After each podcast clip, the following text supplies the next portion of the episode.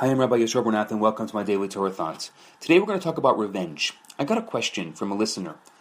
She says, I've been seriously hurt by my ex. It has now been seven months of abuse, of put downs, bad mouthing, and humiliation, and I've remained silent.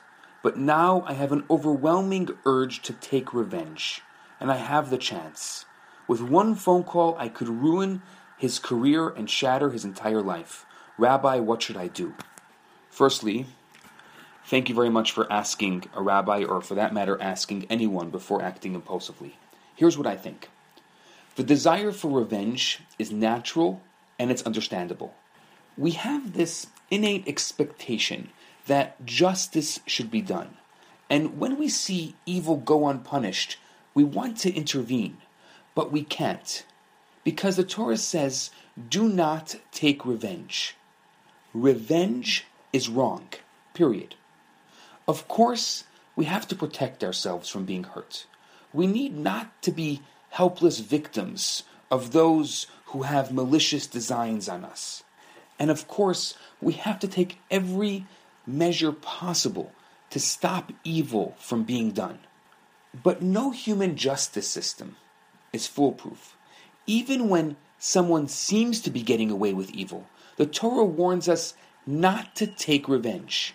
Even if we have been hurt, we mustn't hurt back. But on the other hand, it seems that revenge can't be bad at all. The very same Torah which warns us not to take revenge describes God Himself as a vengeful God.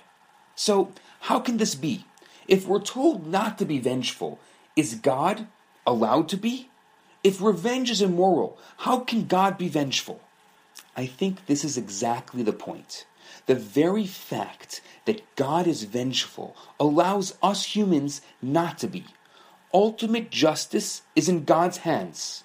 He will right the wrongs and he will punish the wicked. Those who have acted immorally will pay for their misdeeds.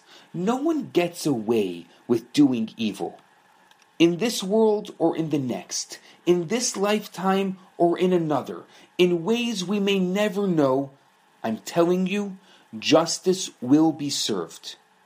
But that's not in our hands. God is the true judge, and only He can take revenge.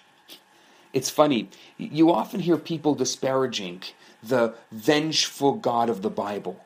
They somehow think that a vengeful God will produce vengeful followers. I think the opposite is true. It's precisely God's vengefulness that enables humans to let go of a, of a desire of revenge. We know there is a judge. We know he will do justice. So we humans can leave the vengeance to him and we can go on with living. Don't waste your energy on feelings of bitterness and hostility. The more hatred thrown at you, the more you should surround yourself with love.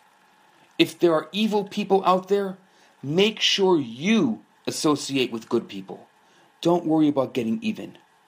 Focus on getting on. Keep your comments and questions coming. For now, I'm Rabbi Yisrael Bernath. Have a fantastic day. Hi, Rabbi Bernath here. I have some great news for you. My popular four week course, Kabbalah for Everyone, is available right now for free for the next 50 people who download it. All you have to do is go to www.theloverabbi.com, scroll to the bottom of the page, and you're going to see the download button right there. In this course, I talk about the Kabbalistic secrets to relationships, to wealth, to happiness, and balance. This special offer has been dedicated in loving memory of Ellie Dorfman. I look forward to hearing from you and hope you enjoy the course. Now, on to today's episode.